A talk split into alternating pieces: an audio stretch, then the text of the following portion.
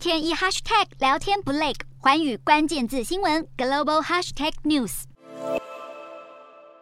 俄罗斯三天两头断供天然气成为常态，天然气工业公司 Gazprom 再度以维修为由，宣布八月三十一号到九月二号暂停输送天然气到欧洲。Gazprom 公布断供消息后，欧洲天然气价格基准，荷兰 TTF 天然气期货合约价净扬百分之十六以上，欧洲碳价同一天也冲破约半年新高，而且八月已经累涨百分之二十八。俄罗斯供应说断就断，影响最大的是德国。当局本来想在十月前把天然气储量从目前的百分之六十五提升到百分之八十五，十一月再拉高到九成五，现在想要达标有难度。德国总理肖兹二十一号在总理府受访，表示政府正在努力寻求各种替代能源。然而活动进行期间，却有两名女抗议者脱掉上衣，秀出身上写的“禁运俄国天然气”字样，闹场行径引发现场骚动，立刻被保安架走。